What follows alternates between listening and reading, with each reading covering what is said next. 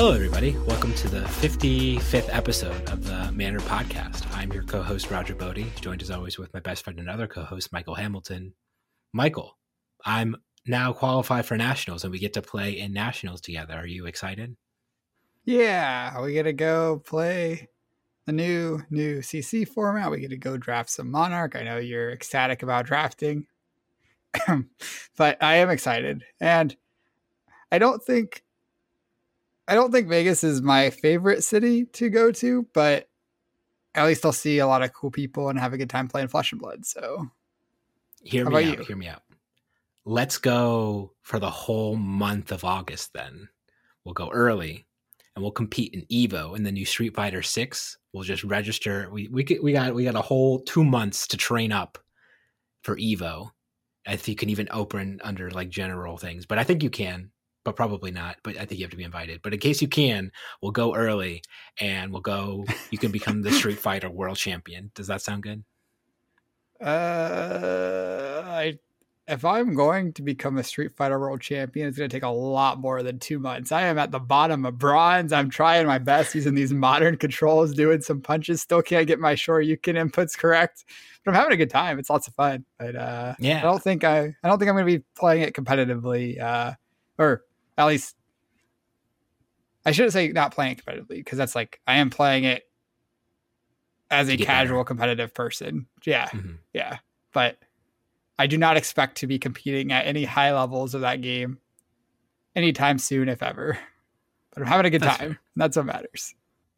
I'm glad you're enjoying it. I uh, I've liked Street Fighter for a long time, so I'm happy to share the Street Fighter love. And uh, I'm playing on regular boomer controls on my regular boomer Ryu, just like I said I would, and get to do the the cross ups and the Shoryukens and the Hadoukens, and I'm just right at home.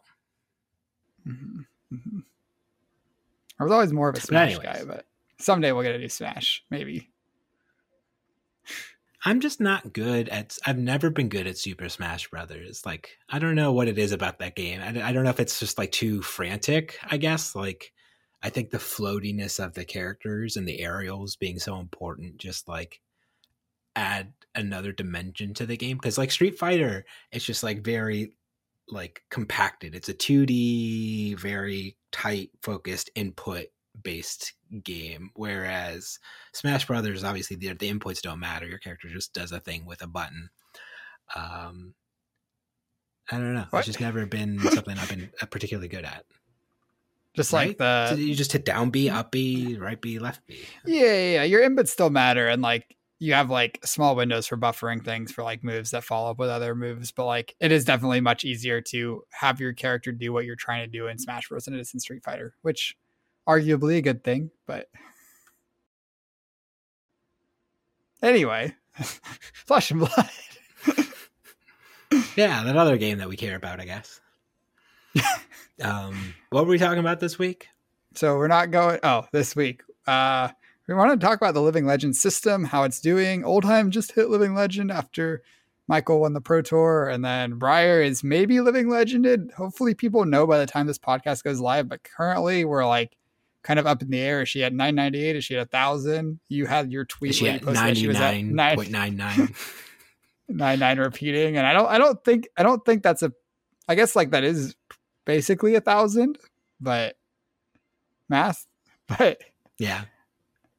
I don't think there's I any ways I punted. I should have put of... six nine six nine. I should have put ninety nine point six nine. Repeating, of course. Nice. I punted. Mm-hmm, mm-hmm. But I don't think there's any way to get fraction of points right now. Although, I don't. I still am not sold on the winner takes all kind of system it has right now.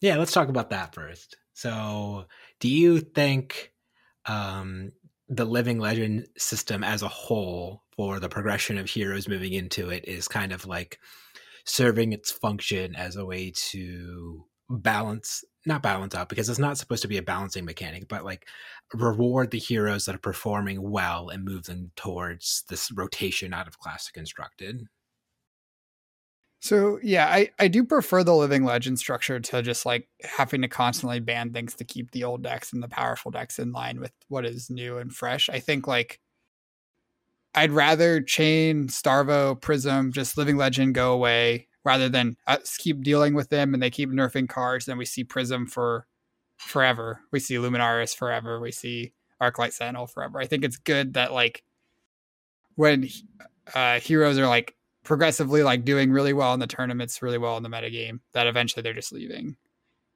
And I would say that it has kind of accomplished that goal. And I don't think that like the winner takes all. I guess like Lexi has less points than or got less points from the Pro Tour and the calling than I feel like she should have, but I think the, the it is working as intended. That's fair. Yeah. Um, I think just the little interactions that happened over the weekend where people were specifically scooping to Briar and playing Briar in the finals. And then, as opposed to like the results of flesh and blood matches determining who gets living legend points, it's kind of like people metagaming the system a little bit. And mm-hmm. that just doesn't sit perfectly well with me. It's not like the worst thing in the world. It's not like I'm like the integrity of the game's ruined. I can't. It's just like it's just a small thing that I think could be improved. But overall, um, like you said at the Pro Tour, like Lexi was half of the top eight, and Lexi's did win the most living legend points out of any hero. Uh, for as much as people were complaining about Oldhim this whole time, or at people dislike Oldhim, I think Lexi had twice as many living legend points as Oldhim the last time I checked. I don't know what the next week's numbers were, but that was from Road to Nationals. Was sitting at last week. Yeah, I think Oldhim was at like 50 or 60 and she was at like 110 120 or something like that somewhere in that ballpark mm-hmm. um and ultimately i just think there's going to be an issue if they don't start awarding points to top eight heroes and kind of rotating out kind of like a core group of 20 to 25 heroes i think is kind of their goal because otherwise let's say they come out with a new wind ninja.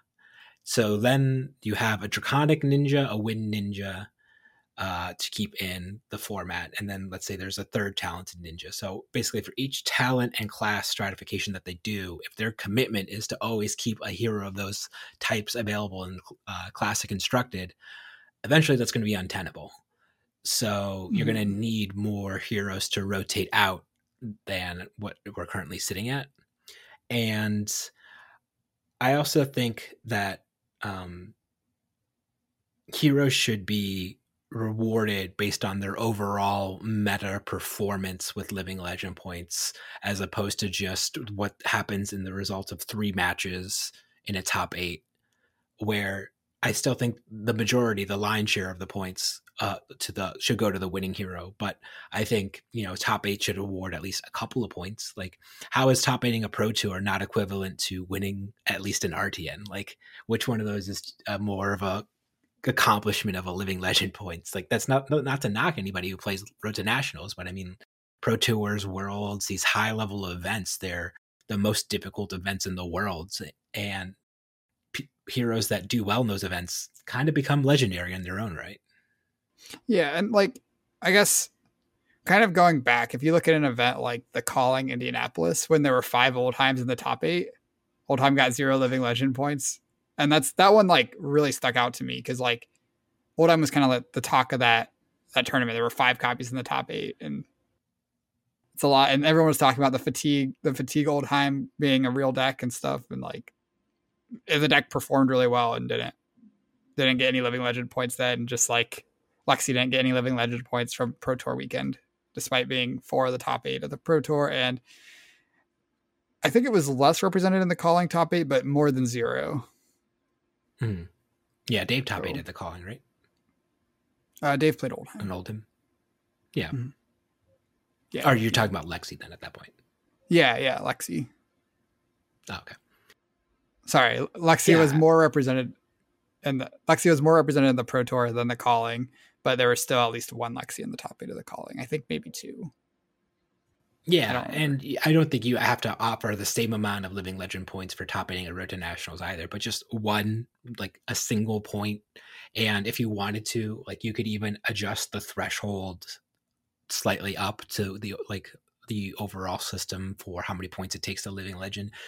The point is that the system doesn't have to be static, and they've already changed the living legend system once, right? I remember that was like yeah. right so after we first originally, originally, heroes still needed a thousand points.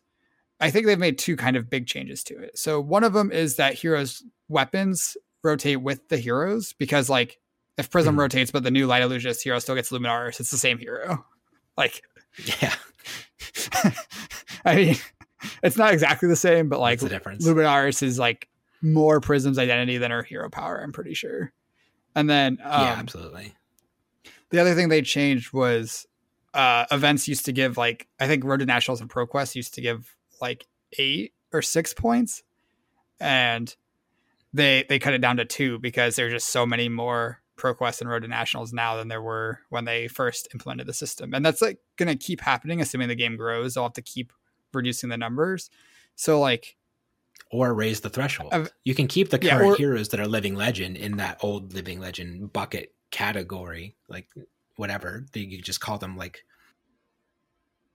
what's the word I'm looking for? Uh, grandfathered antique system living legend, and then just modernize every other hero's living legend system. You know, after a certain point in time. Yeah, I, I think if they really just wanted to um, change it, they could just multiply all the points that everybody has, and by the same amount like that they're so. increasing the thing. Like if you make everything, everyone have five times as many points they have, and you need five thousand points instead of one thousand points living legend, that wouldn't be like that hard to do. It's like a, a stock split, but for living legend points, a living legend split.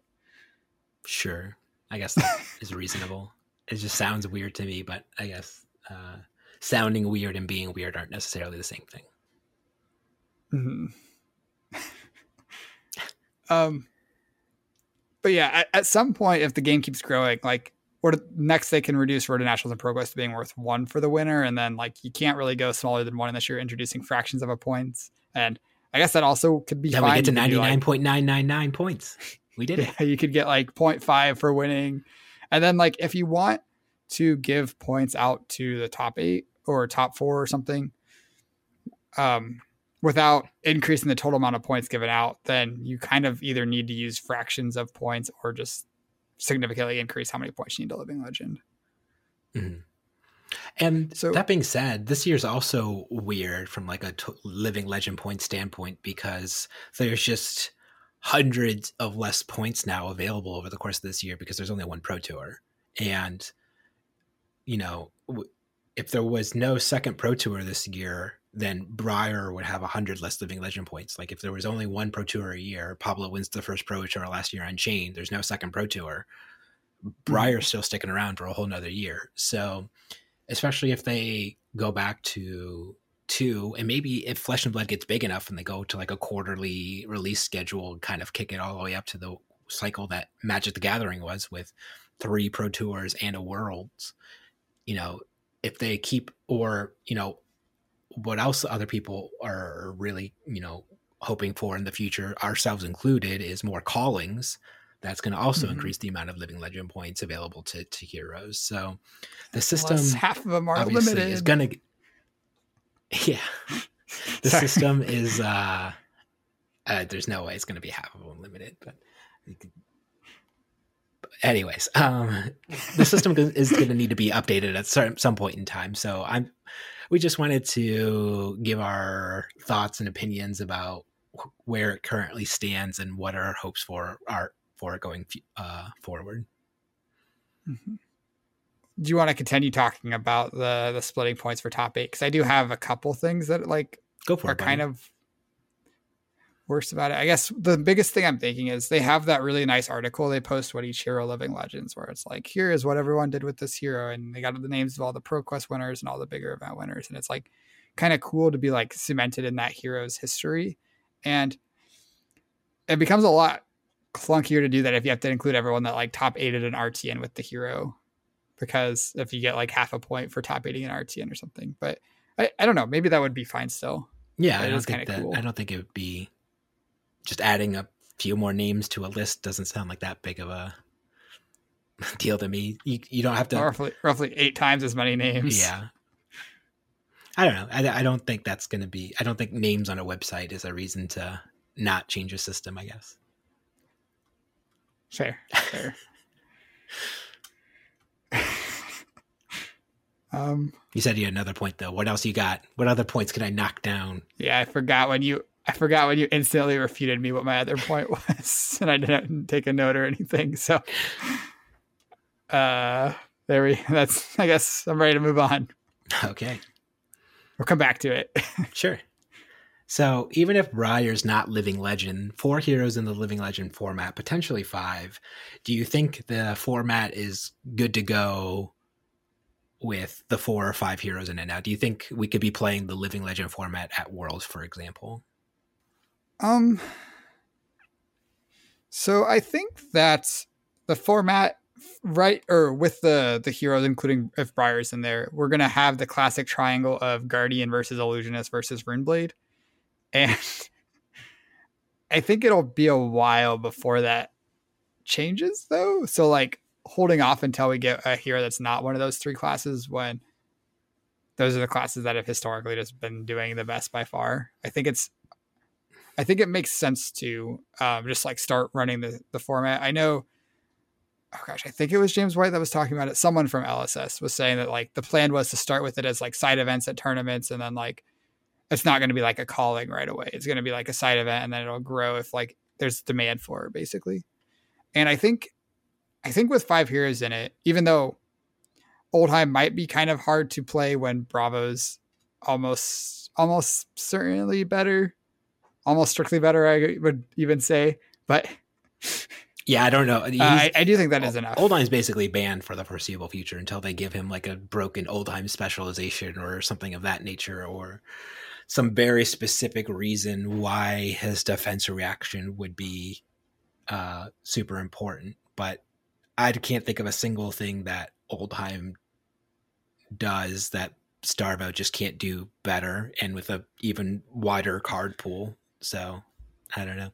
I I do think I do think Oldhim's slightly better at fatigue Chane, just because if your game plan going into it's to fatigue a chain, then Oldhim's just like Is it? the defense reaction is relevant. But that- that's Yeah, ice- assuming you're reacting. fatiguing through blocking. But if you're fatiguing through Mhm. damage or forcing your opponent to block or interactions and attacks, Starvo is the way to go. And that's usually the,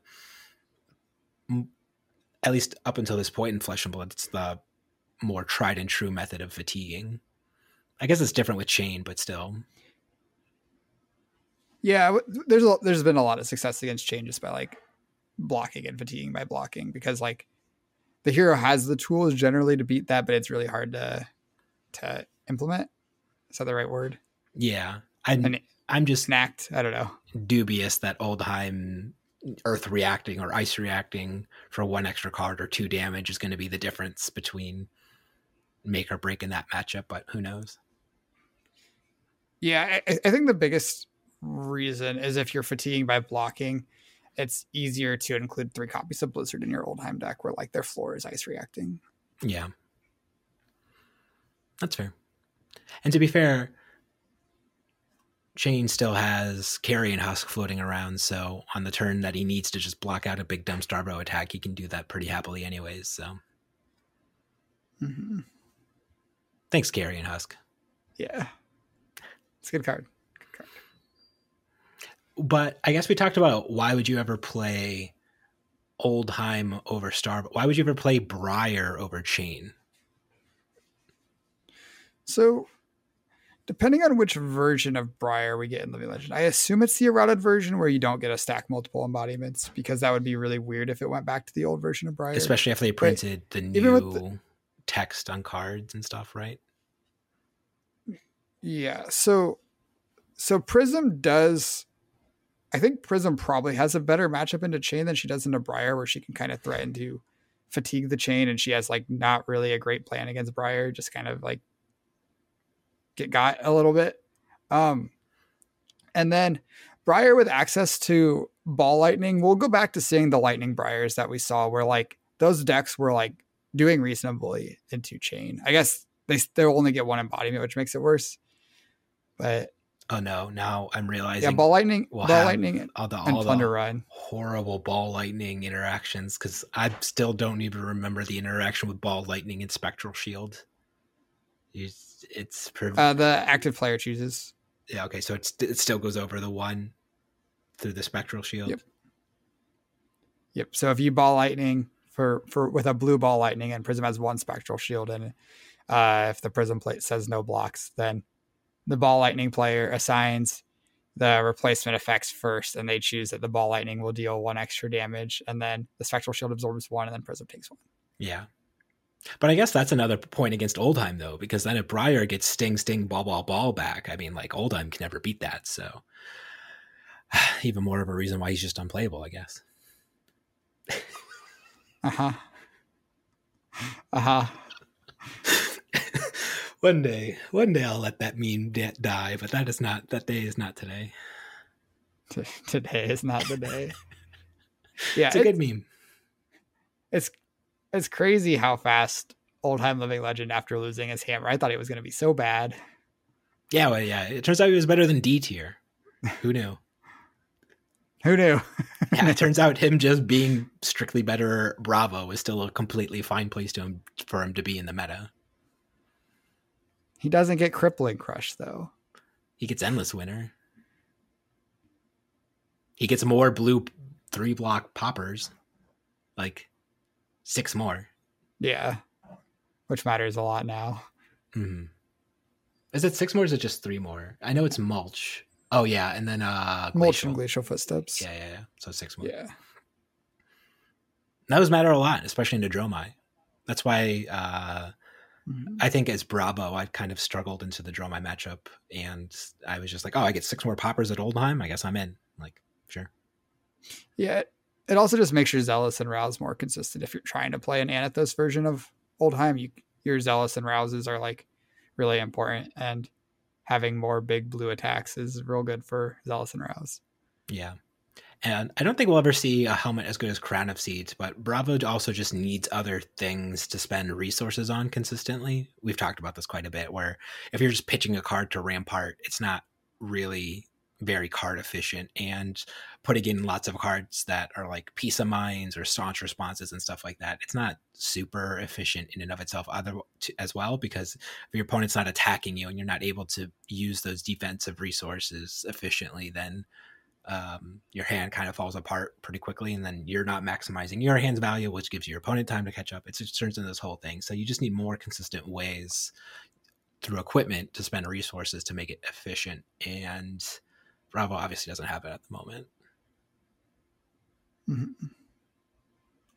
Yeah. Poor Bravo. Or Stalagmite. You get steel blade Buckler though. I almost registered that. Card. I did register that card at a Realm event. Yeah, it, it's crazy how playable Steelblade Buckler is, and like Stalagmite's so much better. Yeah, it turns out just having three extra life or card. three extra block on equipment is real good. Mm-hmm. It's a good thing Grasp of the Arknight blocks for three. So, You know. Yep.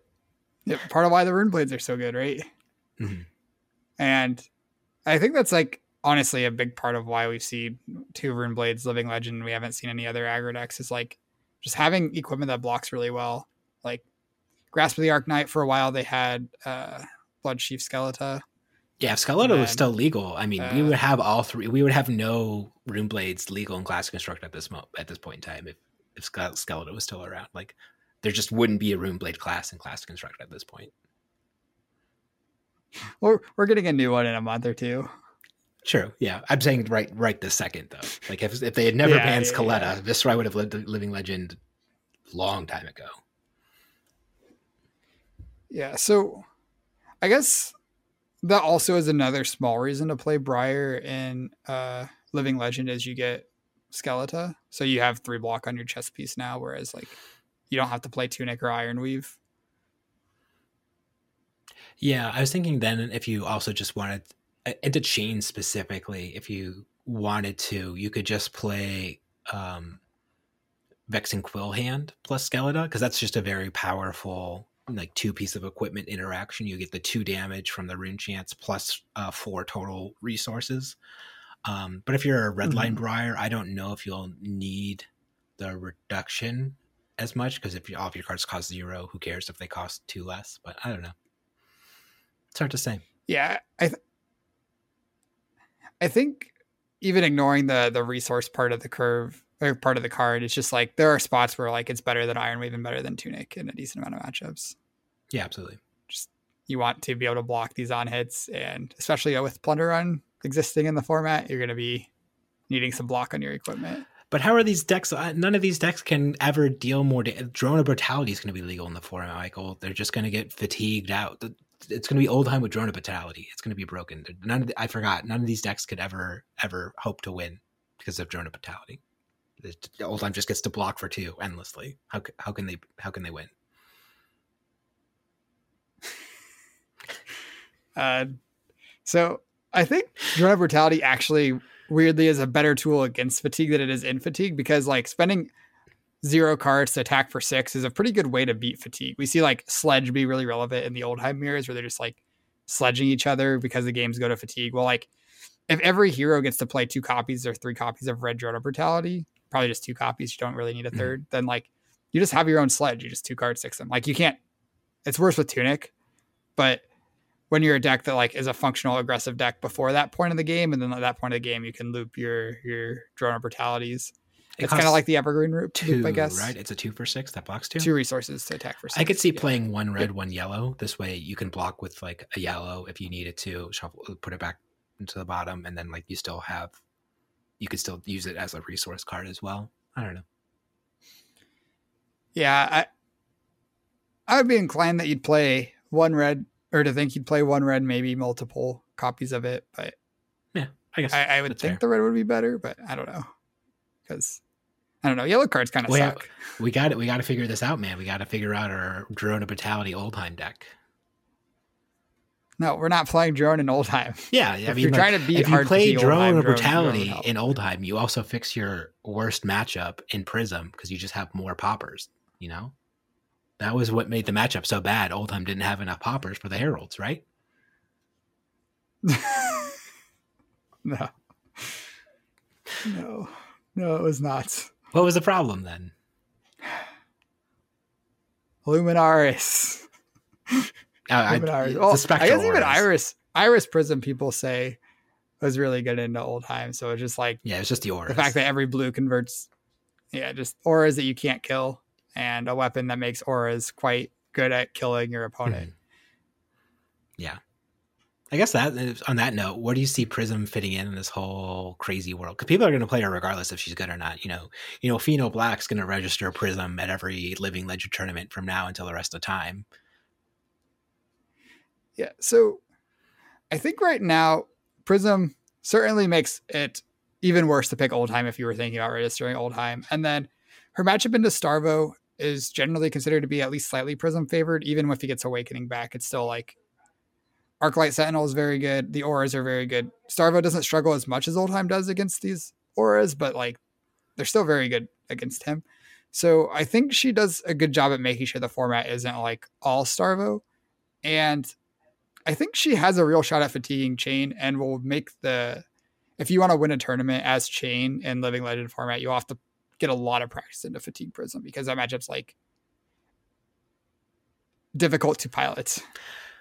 Yeah, I guess. Uh, that being said, you know, when Starbro was at its peak, Chane on Pablo Pintor or Pablo Pintor on Chane won the Pro Tour. So I mean, like mm-hmm. between you and me, nobody else listening, um, I think Chane is like the best deck by a huge margin. Because yeah. like I don't know, it, it's just like a huge margin. It, have you have you re- ever read his hero well, ability? That, have you ever have you seen what at that Pro Tour, hero ability does? It's very good.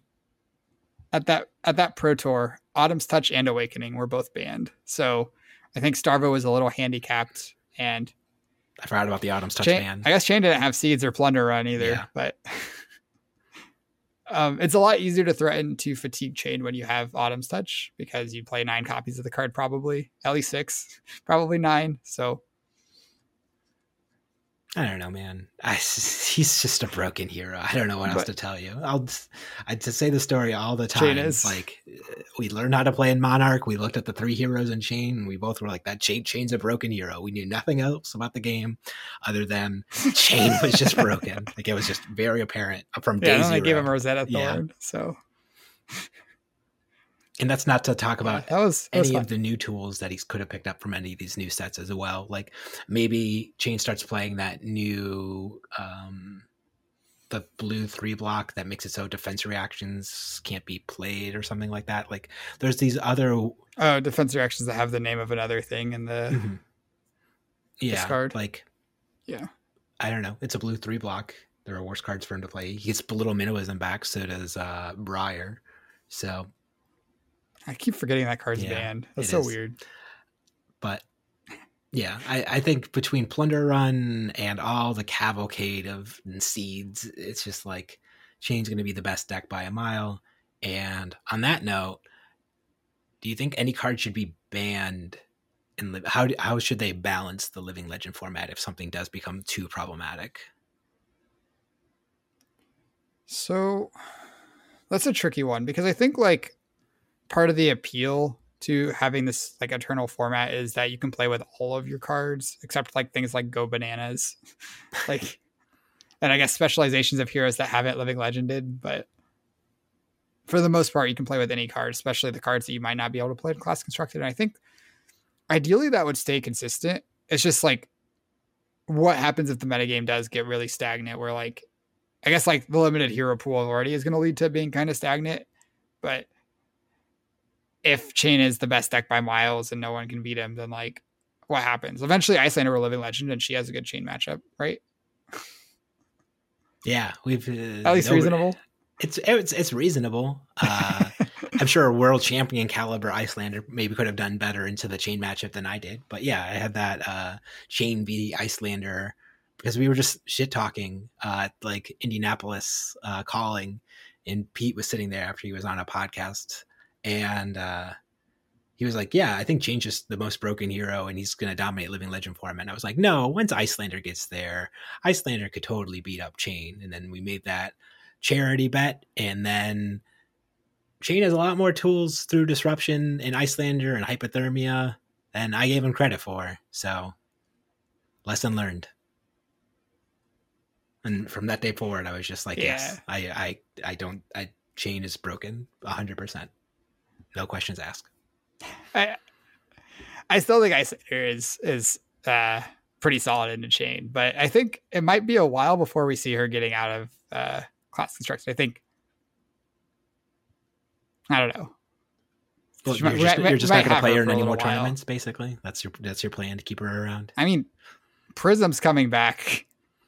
It's like Mm. at a 100 0 matchup. I, you thought Oldheimer's versus Prism was bad. Have you played Iyslander into Prism? Yeah, all this ward stuff floating around is boding not great for wizards. I wonder if they'll print like an effect because there's that new card. They're printing more cards that are like damage can't be prevented if under X conditions or something like that, or the new warrior attack reactions where damage can't be prevented. I wonder if they'll ever. No, it would be too good, like an arcane spell or something like that. Even if it costs like three or something like that, arcane damage can't be prevented this turn. It'd probably be too good because then even null rune wouldn't work anymore, right? Null rune, spell void, all that stuff just would be useless that turn. But I don't know. What do you think?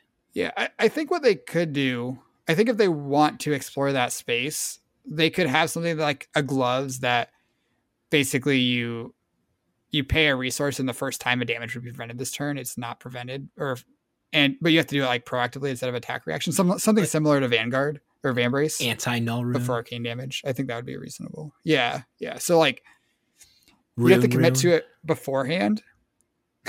you have to commit to it beforehand, but like if the gloves are reusable, that that leaves them in an interesting spot where like they're worse than nodes pump in a lot of spots because if your opponent is not arcane barriering, you'd rather just have plus one damage than you'd rather than spend a resource for round one. But if your opponent's not arcane barriering, uh sorry, so they're worse than nodes in that spot. But if your opponent is arcane barriering, the fact that they're reusable does make it kind of interesting. I can see that leading to like kind of problematic play patterns, but it is something they could explore. I don't know how that would work in the context of the rules. Just thinking about it, because the damage thing makes sense because there has to be a prevention effect happening before damage resolution, but no rune happens Mhm. on the resolution of the arcane damage. So, like, how do you say, while the damage is resolving, I'm negating your negation of the resolving? Well- or you just well, say of during damage resolution. Uh, yeah, you, you have to use it proactively. So it'd be like an action with go again rather than an instant. Okay. Is what my idea, or an instant that doesn't, or an instant like you still have to use it during the instant speed window, whether it's an instant or an action with go again. Probably would be an instant because the action's kind of weird because if it's an action, then you can't use it on your opponent's turn. That's kind of Wizard's whole thing. But Yeah. I could see it being an action still. I, I guess like that's actually an interesting way to balance it too. Is if it's an action because if you're trying to deal damage on your to your opponent on their turn, they already have less counterplay because they have to spend their cards, and then you just get to choose to do your thing. So I don't know. Card design, interesting spots, but Yeah. we'll see. We're not getting any wizard cards this set, Here we are. or I guess we we, we are. We Well, aren't getting a new. Kano and Eh, Iyslander we could. specialization. We could. Never mind. Probably more than likely. if ever, Iyslander assuming that every hero is going to get a specialization, you know. An attack that you can cast from your arsenal, so you can codex back some attack that is actually That- a that exists. blue ice card. That, exists. It's called Down and Dirty.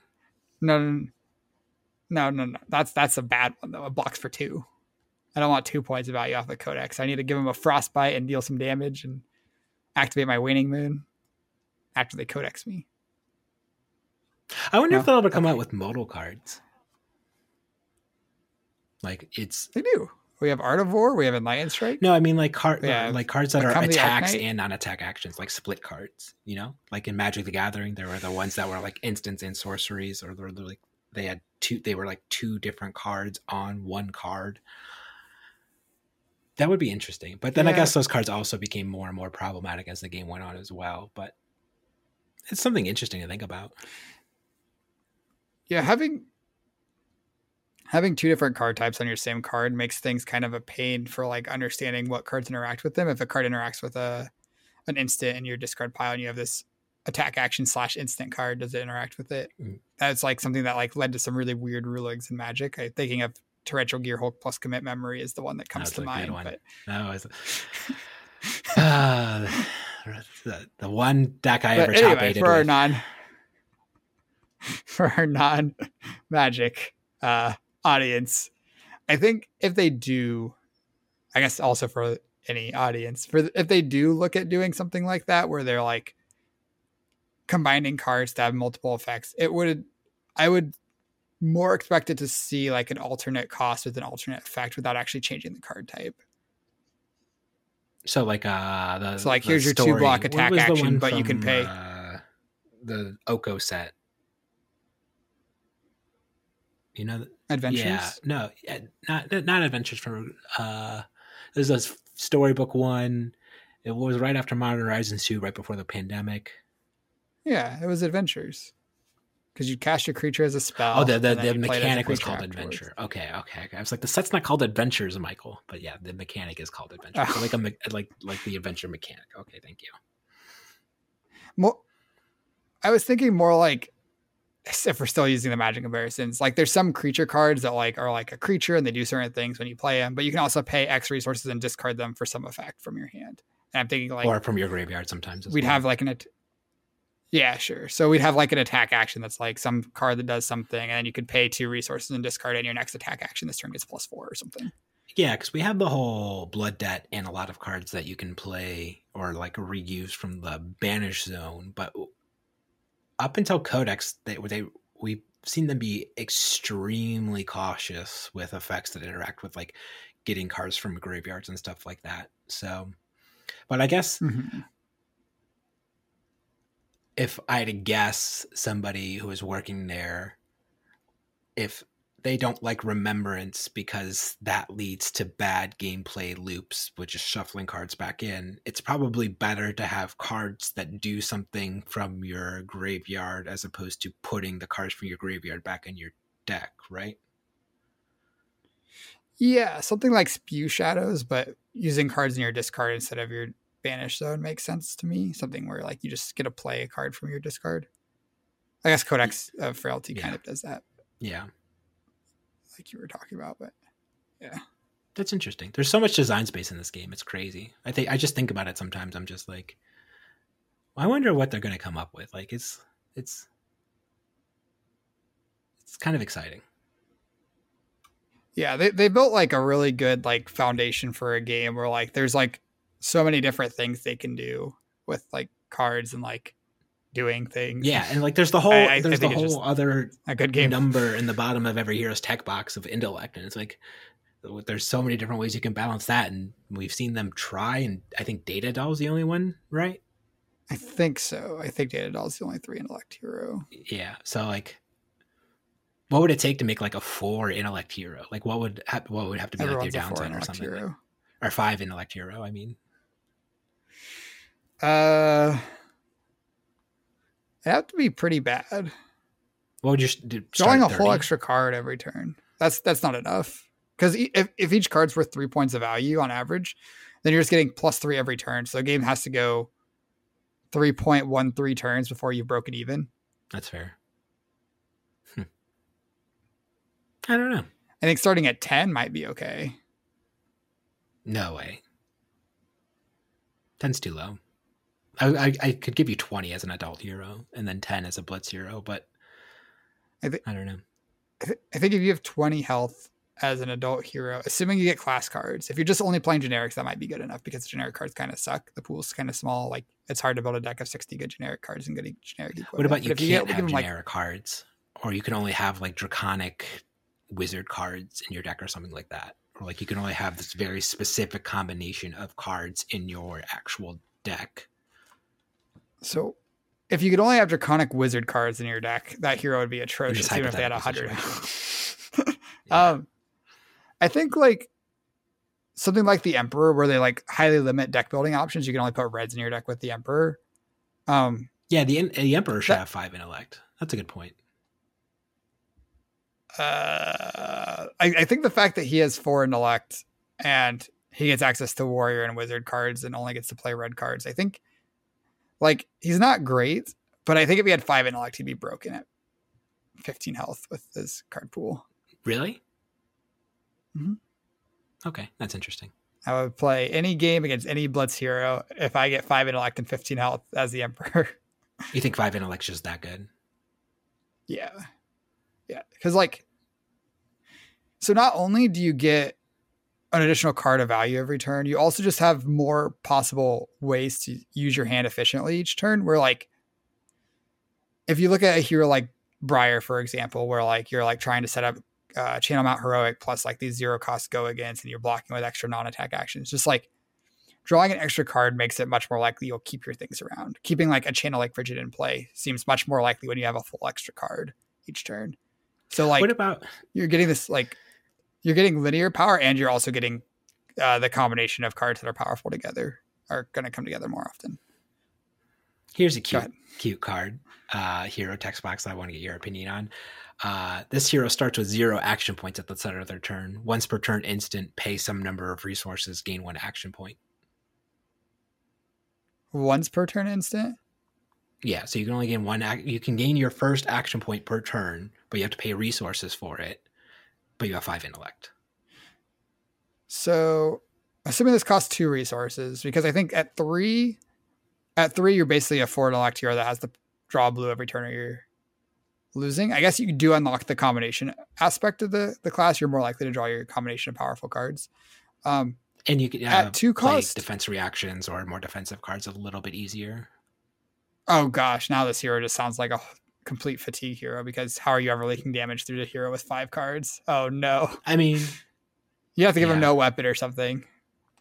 You can't have a Yeah. whale or a Titan Sure, yeah. or Drone of Brutality. there's ways Um, to balance. Because. Drone of Brutality would don't know. actually be good in this. Um, because that was my that was the, that was the other lever I was pulling in my mind. Then is pulling the action point lever, putting that down, mhm. And then conversely, Um, like let's say you were a three intellect hero. Do you think you could have two just base two action points per turn? Oh, easily. Yeah, that would that would be bad. That would still be bad. Having a second action Yeah. point's not worth giving up a full card. That's like Yeah, everyone can play lead the charge red if they really want one more action point for one less card. And it That's even right. has upside. Sometimes you can block for two and you don't need the action point. Mhm. I think like to have enough action points to make up for having less um less intellect, I think you might I think with unlimited action points I uh three intellect hero would probably still be below average if they have normal health, normal card pool. What about like a specialization weapon that's like super above rate? Yeah, that, that that would help if you have a weapon that just If Like you have a rock rock, that with no doesn't have restrictions, where you just pitch Yeah, yeah. blue. um, I the like that we both went there. Yeah. Um that might be enough to make up for it. That would make the hero couldn't really fatigue because they only have three cards to play defense with. They have a broken weapon, so they're trying to figure out how to end the game as quickly as possible because they're just like down a turn every down a card every turn. But they actually don't care about ending the game as quickly as possible if their weapon's above rate.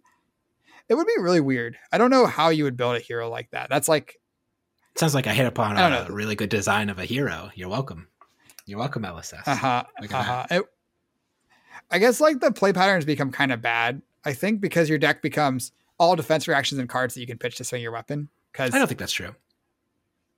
the only other cards you would play is things that have go again. Because if you're Yeah, any turn like you're not swinging your weapon, sure, sure. So anytime you're not swinging your weapon, you're just like spewing. So you'd want just good defensive cards and ways to swing your weapon. And then the fact that you have a giant weapon, you fatigue every, you can fatigue every or threaten to fatigue everybody, and you And want there aren't that many good to, defensive like options if you're only getting two cards per turn. Because if you look at like Peace of Mind, Oasis Respite, you don't want those because you don't want cards that cost resources. So you really just have Sink Belows and uh, Fate for Scenes. That's it. Yeah, you get Sings Fates. That all you got. Um, probably nine Finals. I think I think Scar would make the deck. Um, and then whatever your class cards are, surely there's some good class cards going on. I don't know what class this is, but Yeah. yeah, Okay. kind of kind of veered a little bit. Yeah, let's talk about one last thing of design space because it's relevant. How do you feel about the new Unity stuff that's been going around? The rewarding uh, blocking uh, kind of or blocking matters kind of type effects on cards. Yeah, so I do like the idea of having cards that are better at blocking than just generic three blocks, but worse at blocking than like the four block defense reactions. So like I think Unity is in a nice spot where it's like a three block with Unity that gets some bonus if you block with two cards is better than a three block, but it's worse than a four block. And I think that's I think that's um I think that's good. I think I like the idea of cards that are again in that range. Um I'm not compl- sure I'm sold on the specific implementation because the fact that you have to block with two cards at the same time means these cards are textless against heroes that you're not blocking with two cards. For example, like if you're playing a Sakatsu, there's I mean, they very still like times you can still cast these cards. They have powerful effects. Sure, sure, sure. Their their defense abilities are polarized against heroes that are attacking with big things that don't have dominate. So like against Oldhim or who else plays big attacks? Rhinar. These cards are quite good where you're just like throwing two cards in front of their big thing. Dorinthea even. Um, you just throw your two cards in front of their thing, you get your unity trigger. Whereas against the decks that are like going wide, like the Rune Blades and the Ninjas, these cards are not getting that extra defensive value. And I think that might be kind of that might just be intended, but it feels weird to me that the decks that the decks that you want to block more often against they're worse against than the decks that are just playing like big attacks when you give them extra cards. Yeah, because you're never triggering like Unity against Fai. Like that's just not a thing you would ever do. So yeah, you might double block a snatch at the end, but and at that point like you're most of these are plus one or plus 0.5 or something like that on the double block so you're only so you're still spewing two to two and a half value on that double block anyways i don't know yeah, I, i don't know it's an interesting concept I- I do really like the design space of cards that are better than three blocks in defense, but worse than like Sink Below and Fate. I think that's really cool. I think that Unity is kind of the first time we've seen them do something like that, and I'm excited to see what they do with this kind of space. i wonder if we'll ever see like rune blade cards that are like if you block with an attack and a non-attack action do a thing that that's kind of an interesting way to take uh, defensive rune blades right Yeah, like a non-attack action that says if you blocked with an attack action this turn, do a thing, or even equipment that's like if you do both of these, you can get. it gets plus two defense until end of turn or something like that I, yeah, I, I don't know. I don't know what it should do, but yeah, it should just have maybe like base, space. base zero power, like or base zero block. If you've blocked with an attack and a non-attack action card this turn, it gets plus two block until end of turn. Yeah, that that, sound, that sounds really strong. It could be something like if you block with an attack and a non-attack action, create like some kind of token, like similar strong. to Briar's embodiments. I don't think If the armor gets to block for two over and over again, assuming that your opponent's going wide, that you get to block a second attack every turn. Well, you can just throw the armor in front of something while it blocks for zero, and it'll still get the trigger. Uh, I don't know. It's interesting. I could see it being one and still being like quite good. So that's fair. I don't know. There's a lot of a lot of room to make cards. We're just spitballing some random card ideas. Okay. Any final thoughts about uh, Living Legend format, card design, anything else in Evo? Any any final thoughts before I wrap things up? Then Evo. uh, no, I think I'm good. I Flesh and Blood is a really cool game. There's a lot of design space. I think they're. I don't know. We just talked about card design for a while. We just like scratch like a couple different things they could do, and there's like a million different things they can do with the game, and that's really cool. Yeah, absolutely. Well, with that being said, the next time you're designing your own custom flesh and blood cards, always remember mind your manners. Thanks for watching.